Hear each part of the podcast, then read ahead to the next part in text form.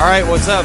This is episode two of Dungeon Talk. Tec- tec- Technically? well, it's the third one, but it's going to be episode two. We had zero and then one, Correct. and then this is two. right. Yeah, okay.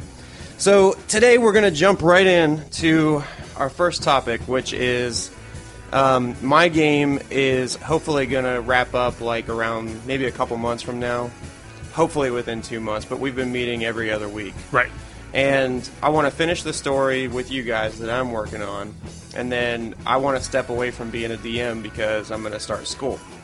And so we're going to talk about you taking over the game. Right. And I just kind of want to talk to you a little bit about that. For one, we probably have two, maybe three sessions left. If we're still play every other week and you start school near the end of August, probably have two, at most three sessions that we're going to have a chance to play. I would like to maybe try to throw in a Saturday game if possible. That would give us, you know, like a full four or five hours of playing. But do you think you're going to be able to wrap your story up in that time frame? So what was happening right when we the last game? You We went back to the town. tried to do a prison break, prison break and I was captured. So I got them out, but then I got caught. but you're back in the town. Um, it depends on what you guys want to do. Uh, that like, I have a way. What's right now? What are you thinking that your party is going to do at this point? Are you are you thinking that you're going to stay in the town, defend the town? Are you going to talk to the people? Um, because right now your party is faced with a choice. You can either stay in the town where you came from. Everybody that you know lives there. You know that there's a horde of monsters coming to attack it.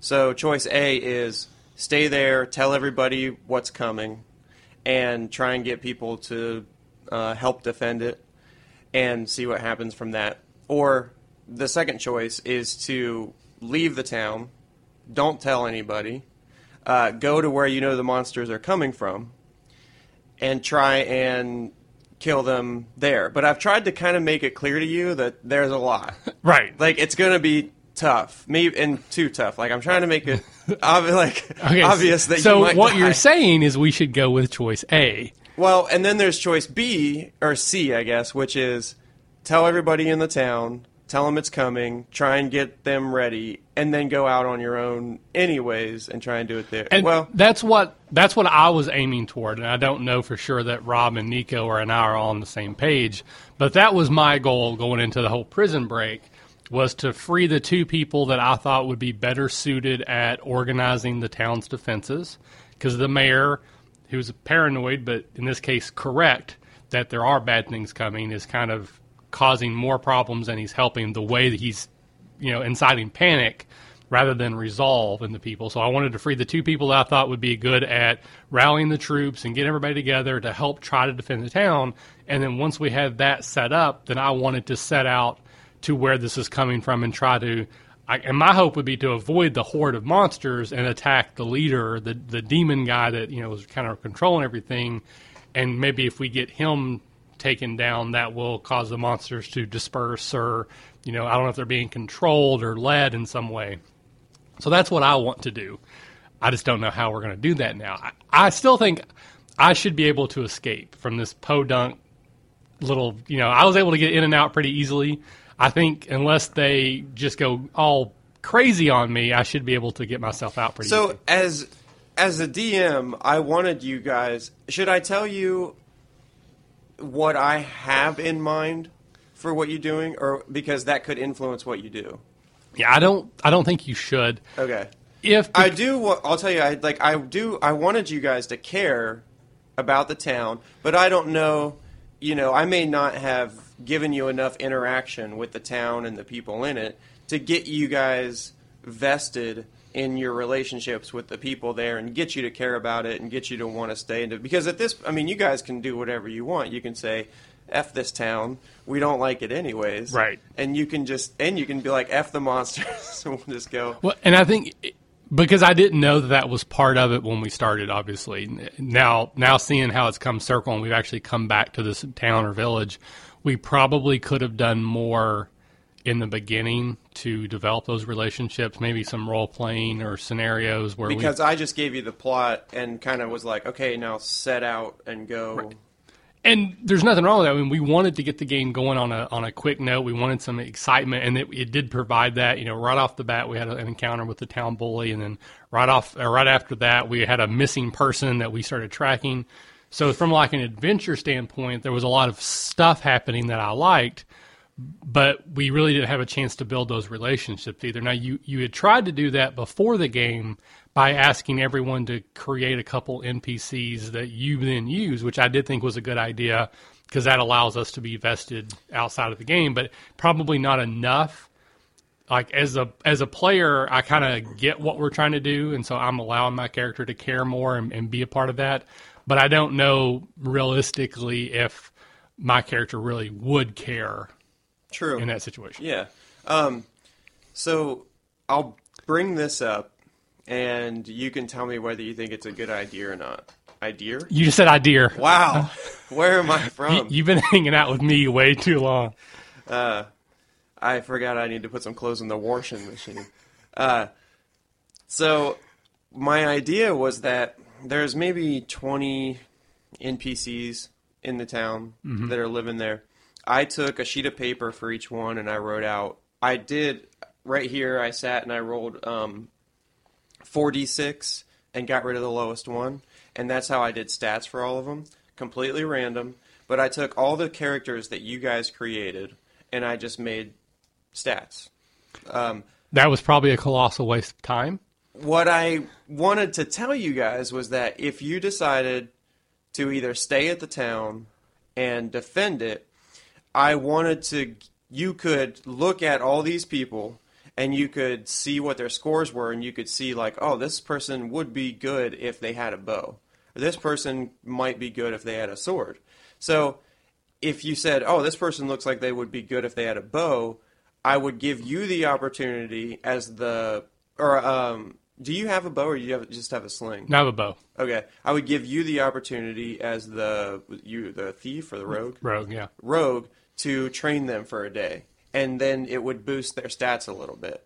And I and Rob, uh, he is the barbarian, Right. he could train him with a sword or a hammer or something like that. And Nico. So I wanted to give you guys, and it wouldn't be anything that would take a long time. It would be some dice rolling.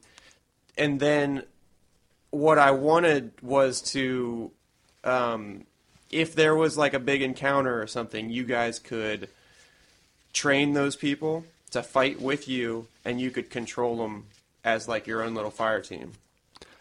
I like a lot of that. I think it sounds very interesting, and it, it, it does kind of help.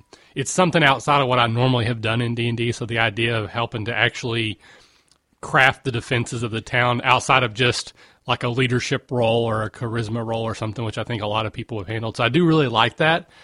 I don't like it as much that we would actually see their stats because that turns it into kind of a meta game. I, I would prefer it just something where we're like, okay, we have these people. Okay, who's the strongest? And then you would say, you know, Bob the blacksmith, very muscular, but also this person. So you would still see those stats and you could tell us, but I wouldn't want you to show them to me and me go, okay, this guy has the highest strength because that takes it out of out of my head. Just like we talked about in combat, I'm no longer in the game seeing the big strong blacksmith going, oh, he's big and strong. I want him to swing a hammer rather than now I'm looking at a piece of paper and doing math in my head. So I love the idea, but the execution I would like to be different. Since we haven't done that yet, if we still go that route, I would want you to do that just a little bit differently. Okay. The other thing I would tell you is for NPCs generally, I would not have done 46, and this is kind of a nitpicky thing. The reason that I do 46 and the, the matrix, which is on the, the website now, is the, it allows the the PCs to be on average a little stronger, faster, smarter. They're a little bit above average. It kind of boosts their scores. So if everyone in the game, uh, commoners, NPCs, are using that same system, then everybody's back to the same. Every, everybody's above average at this point. Except, well, they don't have. They would have the same, maybe like strength or stuff like that that you guys started out with, but then they're not going to have the bonuses that you've accumulated Sure. from leveling. Right, and again, that's that's a Michael nitpicky thing. Like I, I'm not saying it's right or wrong, but in my games when I do NPCs, particularly if they're commoners or you know peasants or whatever, I just either give them average stats or I'll roll three d six because I, I want our I want the PCs to be a little bit above. Like that's maybe why why they are adventurers or why they've survived is because they are a little bit above average. They're, they're you know the cream of the crop. So if everybody uses that same system, then it basically flattens the curve out again. In my mind, I was thinking about it like you guys might you might look at his stats and be like, "Oh, this guy would be really good if he fought with me," and uh, because he would be good at long range shots. So he'll, stay back here with me, and I'll tell him where to shoot, and I'd let you do that. I'd let you, you know, tell me like I want him to shoot here. You would, you might get a little more vested in- in them that way, and then if something happened to him, you'd be like, "Oh man, I really like that guy. He he killed a bunch of monsters for me. He saved me from this thing, you know." Right. Um, and it wouldn't take me controlling a bunch of people, and it wouldn't take you guys having to worry about controlling a bunch of people either. Because I was also going to have to, you would have to convince them to fight with you too. So not everybody, you wouldn't be able to just go to everybody in the town and be like, "All right, come on, you're you're working with me." Right. You'd have to convince them also. I said I, I love the idea, just the execution a little bit different. So as a as a DM, the way I think I would handle that, especially as if as players we're just not getting it, like we're we're doing all because we've already talked about it. We do players do things you don't anticipate. So even though that is a great idea and I do really like that, I don't know that our players organically would have gotten there. So at one point in time, assuming that I get out of the jail and we get the mayor calmed down and we kind of take over the town from a leadership standpoint, you know, you could have one of the farmers that we know, uh, an NPC, kind of walk up, you know, stick his his staff in the ground and be like, "Boys, I'll fight, but you got to show me how." And then that would be thinking- a role play situation. Oh, okay, yeah, all right. You know, same thing from Army of Darkness. If you remember, that's what uh, Ash did with all the peasants in the castle. I've never seen that movie all the way. Oh through. my god! Okay, we got to stop right now and go watch that. Okay, but there's basically, plenty of movies I'm sure Yes. you haven't seen. Yeah. Um. Uh. What I was thinking was that Falkmore, who is the guy in the town who you guys kind of trust, um, he's also working on uh, translating spells in order to kill the big demon that could be coming. Um, he would do something like that. He would go to you guys and say, because I right, I didn't. You guys might not get there organically, so I was thinking Falkmore could come to you and say, "I think we can get the people to fight. You guys, you can go out there and convince them to fight. You know, give a speech, go, maybe go to their each one privately, um, and talk to them. Or it would be probably take less time and be better if I just if you like give like a charismatic speech in town or something, and then I could just roll for different people and be like, well, this guy thinks you're full of s, Right. and he's leaving, and he's taking his daughter with him. yeah, but I don't think that would be as much fun. Like, I mean, I really like what you were trying to do, and I'm not saying right or wrong. I might have probably done it a little bit differently, or or think about doing it differently than than you would, are talking about doing it. But I like the idea because it is outside this the normal. We kill the bad guys, we're the heroes. You know, and I've done similar things in my games before where I've tried to have the characters kind of help set the defenses and. I don't even remember now specifically how I did it, but it was a lot more of a couple roles, you know, a leadership role or a charisma role, and then yes, the town's behind you. I, I like what you're trying to do where it's more individual and it would create some investment. But just from a game terms, it's going to take a lot of time to do that well. A I lot want- of role playing and But and that's the thing is that I I don't want it to I'm going to be if that happens, I just want to be really conscious about how much how we're doing the different segments, the different parts of it so that it doesn't take too much time and it doesn't um, take too much away from the game. So where when it's over, you guys are like,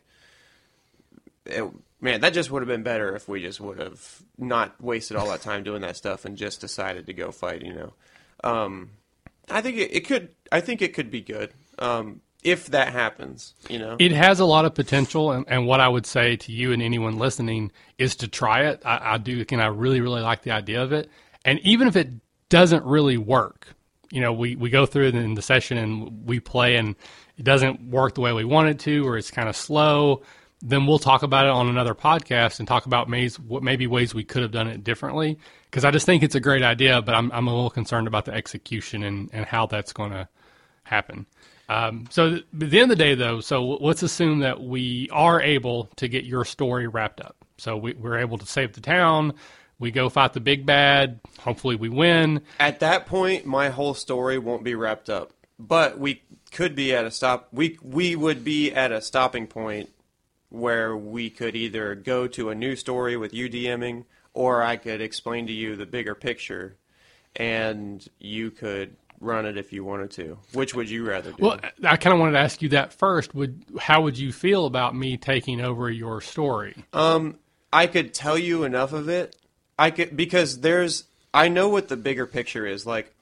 Um, the the small world and the parts of the land that you're in where you your characters have traveled so far that that is one part of what's going on there's other things happening somewhere else that is the reason for why these monsters are coming and all this and the reason for what's going on um, so I kind of I have the end of the game kind of worked out, like who's behind it all and what's So going on. So big picture, the whole thing. big, big picture. Okay. But if you guys uh, fought this horde of monsters, let's say you and you defeat them, um, there's going to be something where you're going to have a choice. You can to continue on, and um, if you do, I don't have everything worked out yet for what's going for everything that's going on in that other place where you could go. So I could give you the idea and be like, this is the big picture, but this other part I don't have worked out yet, and and I could explain it to you. And I mean, if you wanted to run with it and fill in the gaps yourself and fill in the story, then yeah, that would be fine. Except that as a player, I don't I don't know if it would take anything away from it because there you maybe you could I mean you could even change it and if you did change it I wouldn't mind. Right. And I that's probably one of the things I was interested in is you knowing sort of the big picture, how it like would that kind of take away from the game in your mind as a player that okay, well, I know what's going to happen next or I have an idea what we're building towards. Well, would you want to do that or would you prefer we just say okay, your game's not over, it's just on pause. And then I start a different game with, with you and Rob and Nico, and we play for two or three months. When you get to your your break, maybe you run yours again for a couple sessions, and and basically alternate between them as your schedule allows. I don't know. Like my ske- what I was thinking in my head was do you ever remember do you remember watching Whose Line Is It Anyway? Oh, you I ever watched used to love Okay. love that show. There's a thing that they do on there where the three of them get up together and they have to sing a song the three headed duet. Yeah, and they but they can only add one line at a time. So at the end, they have this song that made no sense. That it's Right. just ridiculous, but they did it. So what I was thinking was like, you know, I could. It it would be cool if I did my part of the story. Now you have to continue the story and try to keep it on track, but you can do completely your own thing. And then when you give it back to me, you know, we could give it back and forth like that. But the only thing is, is when I stop DMing and you take over, I'll be out of DMing for like a solid year. So I, you could completely wrap up the whole story in a year and it could Right. be done. So I don't know. I, yeah, I, I really haven't decided yet because we just talked about this was last night or not before that you told me about going back to school. So I, I didn't know it was coming, so I haven't really thought a whole lot about it. But I was interested in starting my own game, anyways, and I think that's kind of influencing my thought process right now. And I've told you before, like I really enjoyed the D and D Next playtest that we did at our house, even though. And I want to. We're going to talk about that maybe later today, if not on a future podcast. There are things about it that you didn't like, but the system itself we're having fun with. We like some of the stuff that it's doing, and I just I kind of like the idea of maybe starting a new game using the D and D Next rules and making it like an extended play test. And as new rules are rolled out, just incorporating them into the story and, and keep going. So I do like the idea of that. Plus, I do. We have talked before. I don't think it was on a podcast about the new game I'm thinking about, the whole prison world. So I kind of excited about that. Still, I'm thinking about maybe doing that. Is I could do both. I could do the prison world game using the D and D Next um, rule set. So I do like the idea of starting my own game, but for a continuity sake, you know, Rob's Rob's brand new. In my- in my mind, he's kind of a fragile player, and I don't know how he would feel with. Okay, you're no longer that character. Now you got to be somebody else. I think the best solution is to talk to the whole group um, at our next game and say and just say I'll let them know like you know I'm going to start school so once we wrap this up Michael's going to take over. What do you guys want to do? Because maybe I mean Rob could go either way. He might be really into his character and want to keep doing it or he might want to put it on the shelf and be like I do want to try something else and see what it's like. Right. And I think I could do either one. Like I, I, I easily could pick up your story and I could have fun with it. I could do some things. We would have to create your character, or you'd have to find some way to to have an NPC that you could step into, or if you wanted just to take over my character and then I could run. So if you, regardless, if you take over, are we not? We wouldn't be starting at zero or level one. well, if we're, if we're keeping your characters, then we will just keep going. Mm-hmm. You know, so right now we're I'd have to come in as a. third level character right now, potentially fourth. Is it a is it a no no to uh, bring in a first level character with some third or fourth level characters or fifth? You might be guys might be fifth level at that time. for me, I don't like to do that. I, you know, again, going back to some of the old school days I've talked about, that was what happened. If, if you were a fifth level party and one of the guys died and you weren't able to resurrect them, which I hate resurrection, I almost never have it in the game unless it fits the story purpose. Then when you brought in a new character, you brought them in at first level. But for me, that just causes a lot more problems uh, than just saying, okay, fine, you're just another character that that comes into the game. In some cases, like in the past, I might have done it where they're one level below. It's sort of like a penalty for dying and kind of a reward for the characters that, that survived. But especially if you're fifth level and you bring in a first level character, two things are going to happen. A, they're going to die again really quickly because they're not ready for the type of challenges the other party's going to face. Is that because you're uh, creating encounters that are with monsters that are too big? right. I mean, They just deal too much damage. if I'm creating an encounter that, that is anywhere near balanced for a fifth level party of adventurers, you know, three to four characters of a, all the various classes, and you bring in a first level character, they're just going to get slaughtered. Or they're going to just have to hide and cower for two or three levels until they get catch up. But then, from a roleplay standpoint, They uh, wait until the monster has been beaten down, and then they jump in and go, ha ha! exactly, And everybody's like, "What?" you did not. So I just don't think it. I don't think it, it does enough adding to the game to to to make it worth it. So I pretty much let everybody just come in at the same level that their character was when they died. Plus, I do story based experience anyways. I don't really do encounter based or monsters. It's it, for me. It's just more of a you get to a certain point in the game, now you're a higher level. I don't really even keep track of it unless I feel like I have to, because certain characters spend experience points, like artificers and wizards and sorcerers when they create stuff in, in 3.5. So every now and then I'll throw out and, and say, okay, you're now halfway between level X and level Y, and that way they know where they're at. Really hasn't been an issue for me because a lot of our characters don't play that type of a, a character where they have to spend experience points. But if I had somebody who was just you know spamming that because they know that I keep up with the story, so they, they in some ways would have unlimited experience. I would have to do something different, but it's not come up yet. So I would just let them come in at, at, at the same level. So to answer your question, yes, if we're at fifth level and I was taking over, I would want you just to either a, a take over my character, which I wouldn't, you know, I don't know that you'd want to do that because it's my character. Just just you'd create a character of the same level and bring them in. Which, since we're thinking about going that way, I think it would be best if you could kind of create an NPC now kind of sow the seeds, like one of the NPCs in the town that maybe we don't really interact with a whole lot. Well, it could be maybe uh, somebody that's there that um, you already know is there, and what? So what if he wasn't the same age? What if it was an older guy? Well, and at, th- at that point, it doesn't matter anymore. So, like, if he wanted to be Falkmore, you know, maybe we catch up to him because he's been our mentor, but he's probably not a 20th level fighter. He would be hanging out in this town. Or depending on what happens, depending on who lives and who survives, it could be the bully or the bully's friend. Or what if I w- what if I just played the crazy mayor, the bat ass crazy mayor? we probably would leave you tied up somewhere in the desert. Yeah, I don't think I'd make it. No, probably not. But I think from a story wise, that probably would be cooler if you could kind of like here, here's one of the NPCs. Maybe they fight in the battle. You know, they do pretty well. They survive. And so when this all kind of resolves itself, they're like, you know what? I can't go back to being a farmer. You know, I've I've, lived through this. These monsters have attacked. I, I killed things. I've saved people's lives. I can't just go back and work in a farm the rest of my life. I want to come with you. And we're like, good okay. idea, But in that way, it, it's more again organic to use that word again. So what about your character? What's your char- character going to do?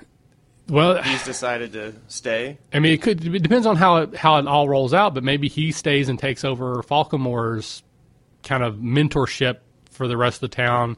You know, I have played him. He's kind of charismatic. He probably would like to be a leader, so maybe he does step into the mayor role and, and coordinate things. And he's kind of got the hots for Chrysaline, so maybe if she survives, we could start a family together. Like I could easily incorporate that into a story that it makes sense for him to stay behind Yeah. and do something. And then, you know, a year later, if you decide to pick up the game again, you know, it could be like, beep, beep, beep, beep. Oh, I need, I need, you know, Alex back. And then I'm called back into service and I rush to the aid of my companions and, you know, kind of keep the story going. I think that would be fine. All right. Well, on f- our future podcast, we'll check back in with How, that that's happened. going. Yeah. It'll be like, everyone died. the end. Game over. Game over. um, so the next thing I want to talk about is I want to hear this story about how your DM. Well, the big topic that we're going to talk about is rotating DMs. That's the point of it. But we're going to get into it by talking about how your DM killed half the party. And your for people that are listening, we do. Me and Michael don't play in the same game every week. Right. Like me and Michael playing a game every other week, and then Michael plays in a different game every other week. Right. And in that game that you play in, uh, you guys have rotating DMs. Right. So the last, most recent one, Last night, whoever was last night, Last night. whoever was DMing uh, killed half the party. Killed half the Was party. it, well, yeah, but are you saying that because you can say we made a bad decision, we killed the party, or did the DM really kill the party?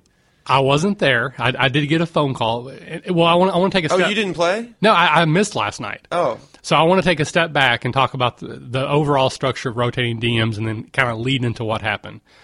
So I'm a huge fan of the rotating DMing structure for a lot of different reasons. I started doing this when I was in Cleveland. Uh, a friend of mine up there, Rich, he's one of the people that's been on the website recently leaving comments and he's submitted some content for us. I think it was his idea originally. I don't know if maybe it's something he had done in the past. I don't remember.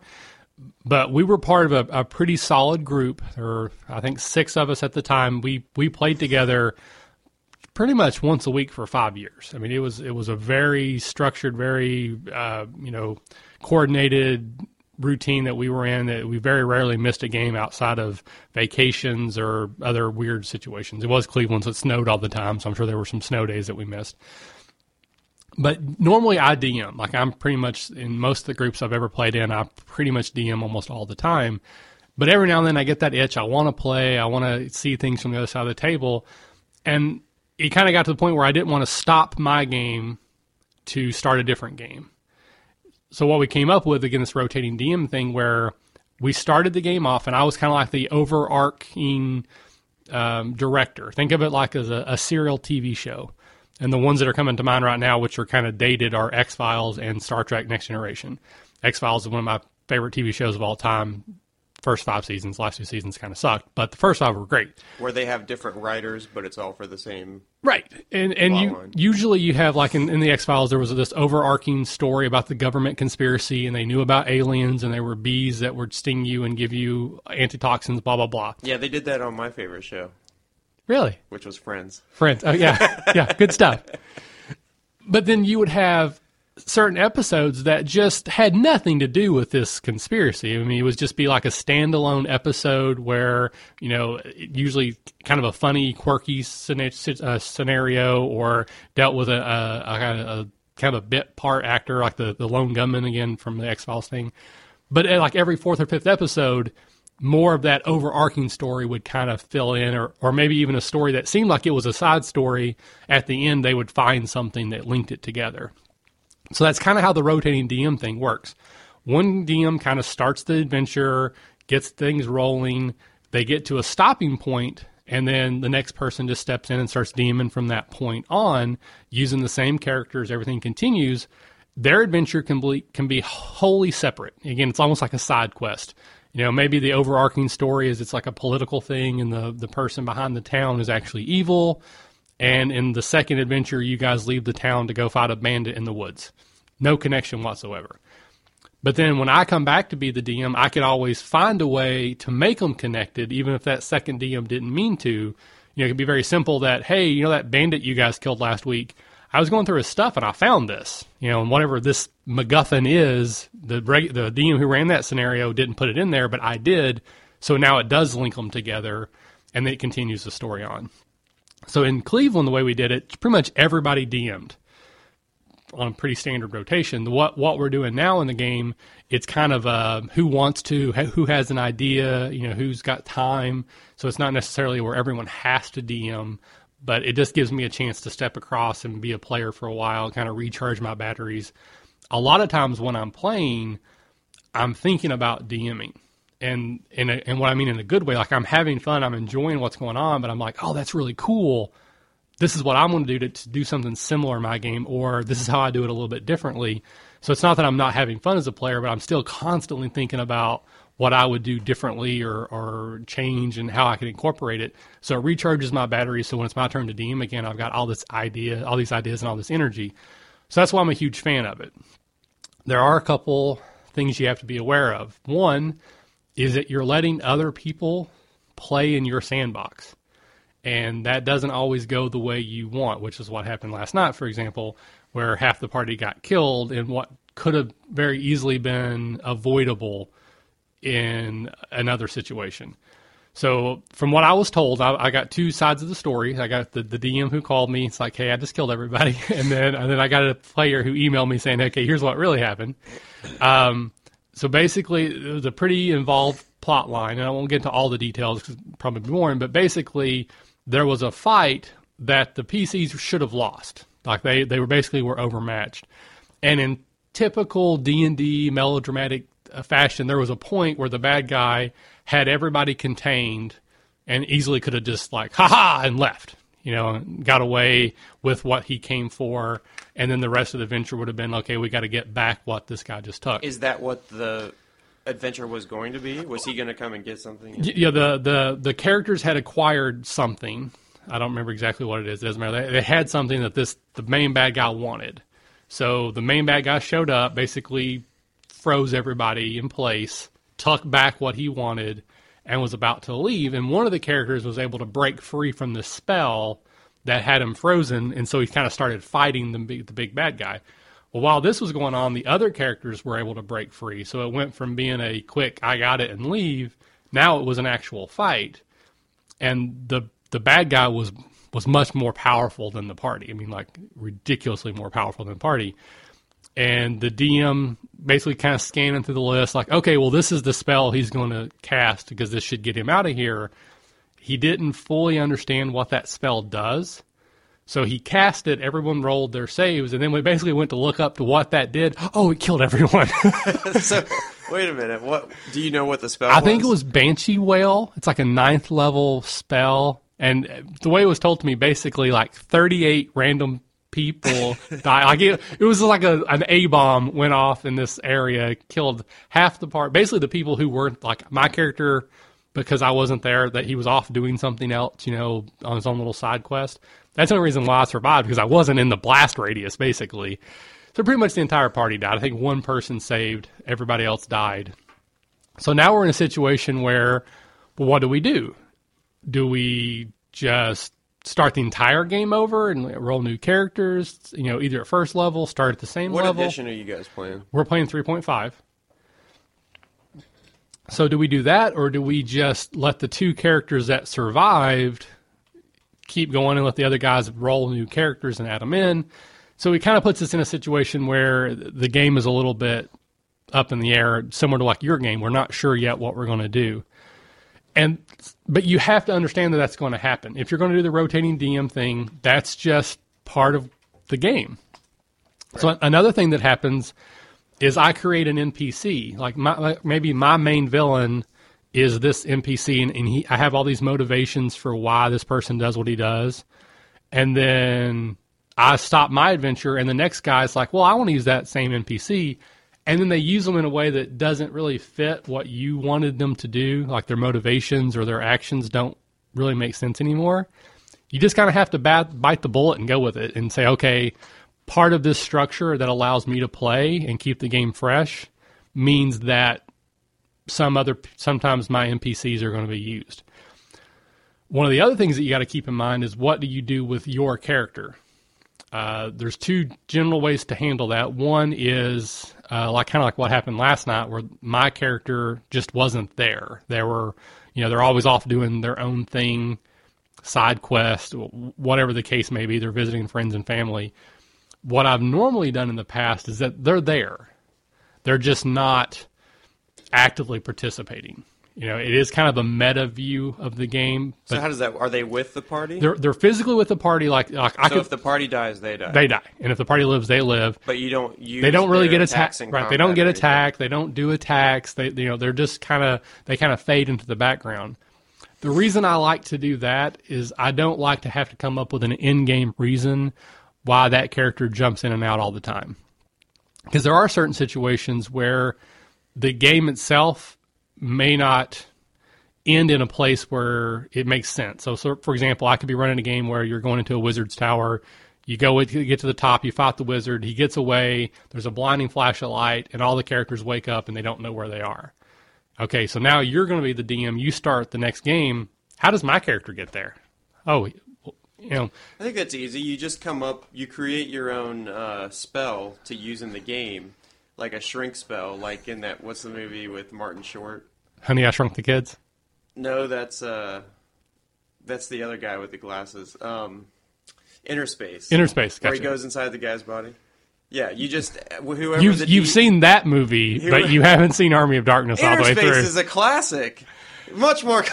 no. um, you just uh, you just cast the spell on whoever's going to be the DM. It shrinks them down, and they go in the backpack. or they can just kind of fade into the background. But that's weird. That's a lot more weird. That so, there's somebody who's kind of here, but kind of not.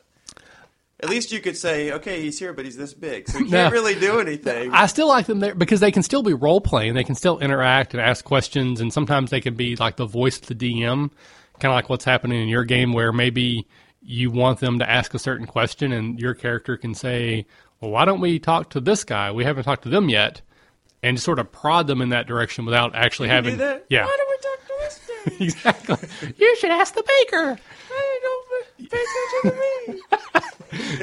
So you can do things like that by keeping them there, but you do have to understand that they fade to the background. So like, another thing that happened in, in our r- rotating DM structure, and Joe, if you're listening to this, I love you. You did a great job DMing, but this particular thing, I didn't think you did very well.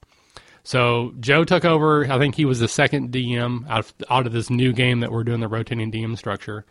And at some point, we started to fight a creature that was way too tough. It just, you know, based on if it was if it was ran to the standard in the book, it was much too tough for our group to, to tackle. And I had said something as a player, kind of metagame. I'm like, we're all going to die. There's You no. guys have done that in my game, um, where I just did an encounter where like I had something planned out, and maybe not all of the bad guys showed up because I was looking at the damage and I was like, oh man, this you're gonna, this is gonna kill them right, Right. away. In this case, it was a one. It was just one creature, and I was like, just knowing the rules as well as I do, I'm like, oh, this thing is going to kill every one of us. We're all going to die.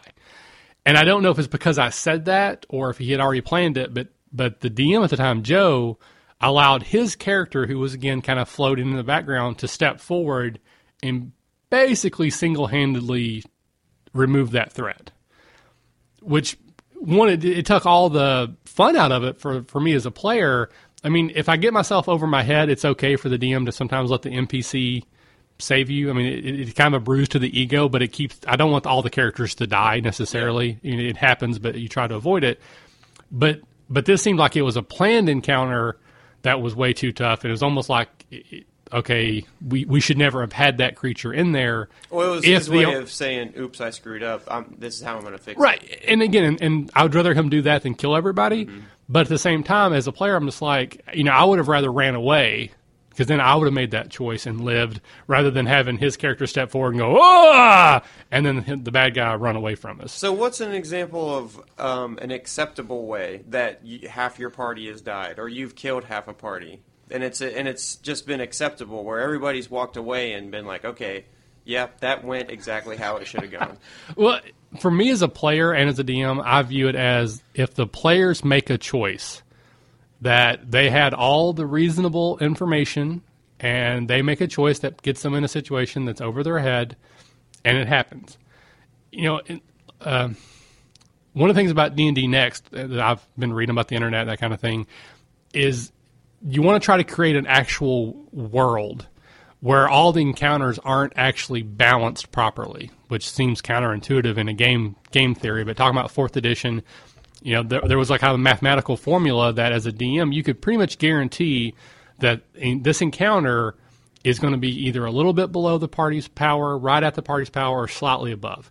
So if you did a good job designing encounters, outside of just some bad rolls, just some bad math luck, they should be able to win if they properly use their tactics in old school D&D and kind of what they're looking at D&D next, it's not necessarily like that. You try to create an actual living, living breathing environment where the party can say, "We're going to go fight the dragon today." And the DM you can be like, "The dragon will kill you. It's a dragon."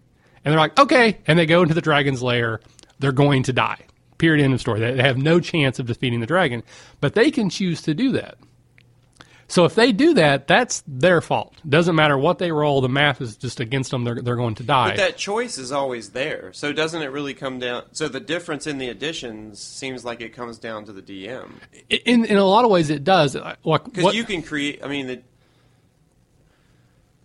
I guess. Well, like again, I, I play the old school Nintendo games. I know I've talked to you about that. Like Dragon Warrior, for example, is one of the games I play on Nintendo.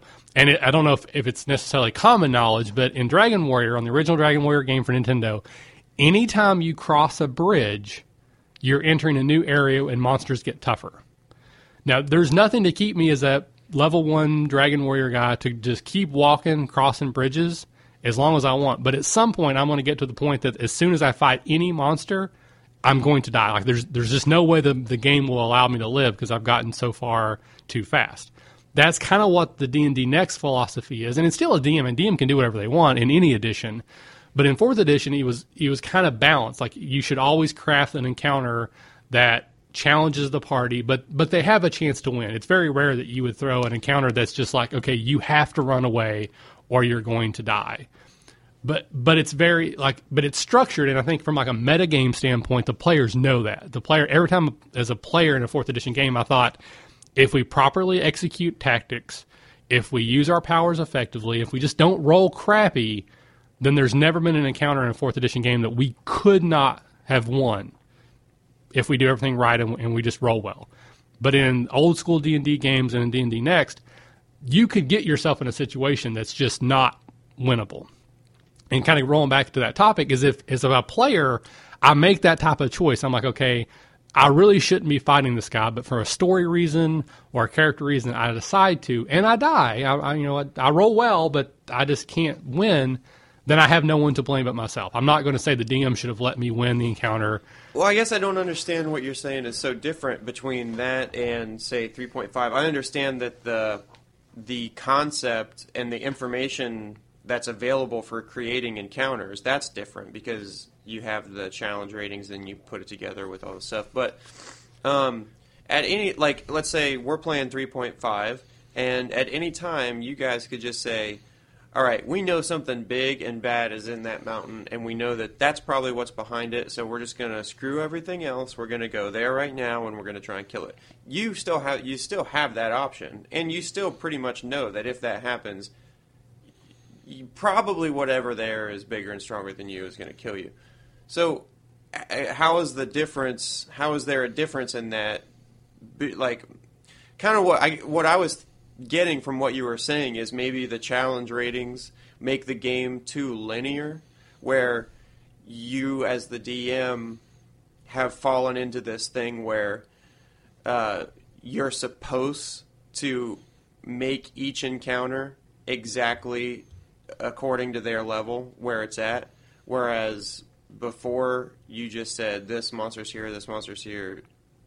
I don't know. I I'm confused. I may not I'm be explaining it well, and I, I recently uh, was reading the the one of the D and D website. There, Mike Mearls is like the lead designer for D and D Next. And I'm, again, I'm not necessarily saying one edition is better or worse than the other. That's not the point of the conversation. Is to talk about some philosophy differences. And he was talking about it, a common saying in D and D is fluff versus crunch. Fluff is like the backstory, the character development, world building, like why this NPC does this, and crunch is like the math. This is you know this power does this much damage, this creature does this much damage, and has this much health and it talked about an example of where okay so the the evil duke is trying to stop the characters from getting to where he's at and he sends 20 orcs to go fight the party so why did he send 20 orcs was it because 20 orcs was the right balance for the characters to fight to make it a challenging encounter or is it because there were only 20 orcs in town he sent all of them and the characters have no shot of beating 20 orcs and they're going to have to sneak around them or negotiate through them because if they fight them, they're going to die. That's kind of the philo- philosophical difference. And there's a whole bunch of stuff we can talk about in fourth edition. Love it, hate it. Third 3.5, love it, hate it. D&D next, that kind of thing. And I'm not really wanting to get into all that now. But the point of that is, fourth edition, the philosophy behind it was to keep it balanced, make sure that all the character classes have a way to contribute, and make sure that there's kind of a balanced approach with encounters in D and D Next, it's it's not necessarily the philosophical point of the of the the game that you want to create a world that's a living, breathing world, and then the characters just go play in it. So they could very easily get themselves in trouble.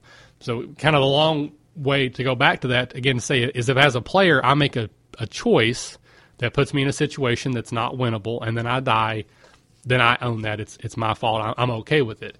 But if the DM puts an encounter uh, in front of me that they don't understand or that just doesn't make sense and I don't have any like it's just sort of like a you know you open a door everyone dies okay how how does that work like what exactly caused that how how could I have known that opening this door we're all going to die so for example I, I don't think I've told you the story before in one of my games back in college I had a group of players and they were assaulting this giant uh, actually a giant's lair, I should say. So giants lived there. So everything was really big. And I had designed one encounter, one situation where the giants basically were using it's called a sphere of annihilation. It's a D and D, basically it's like a spell. It's a giant black orb that anything that touches it instantly vaporizes. They were using it like a garbage disposal. So they had it set so when their their waste and their junk, whatever, would go through these chutes and these tubes, and it would land on it and it would disappear to keep the place clean. I thought it was a cool way to show how powerful these guys were because they had one of these that they were usually basically using as a somebody said, "I'm gonna touch it, touch it." Yes, absolutely. That's exactly what happened, and I was very clear about Okay, so stuff is falling, touching it, and it just disappears. It evaporates into nothing. But do you think that okay? So and that person probably knew. They probably thought in their head, if I touch this, I'll probably die. Probably. Okay, so at that point, they had they probably had a different motivation behind touching it. Maybe. Like I, to this day, I still I don't care about this character anymore. Maybe, maybe the game just wasn't just, fun, and they wouldn't tell me that. But but the way it happened, I can still remember in my head, like, why are you doing this? Because I tried so hard, and because at one point he said, "I'm gonna touch it with my sword." I'm like, okay. As soon as you touch it with your sword, your sword evaporates and actually kind of hurts your hand a little bit okay, now I want to touch it. so apparently he was committing suicide. Went, that, but that's better than the other thing where it just goes on for days, and he's like, "I'm going to touch it with this rock. I'm going to touch it with this hat." Yes. So again, maybe it was just their way of telling me that I wasn't doing a very good job of DMing that day, but. But yeah, at that point, I I just basically said, "Okay, you touch it, you die," that, and that was it. Okay, so what was, was his reaction? He was from he what, surprised? From what I remember, he seemed kind of surprised. And I don't know if maybe he thought that I would just let him, like I, as the DM, I just wouldn't let him die. I would allow something to happen.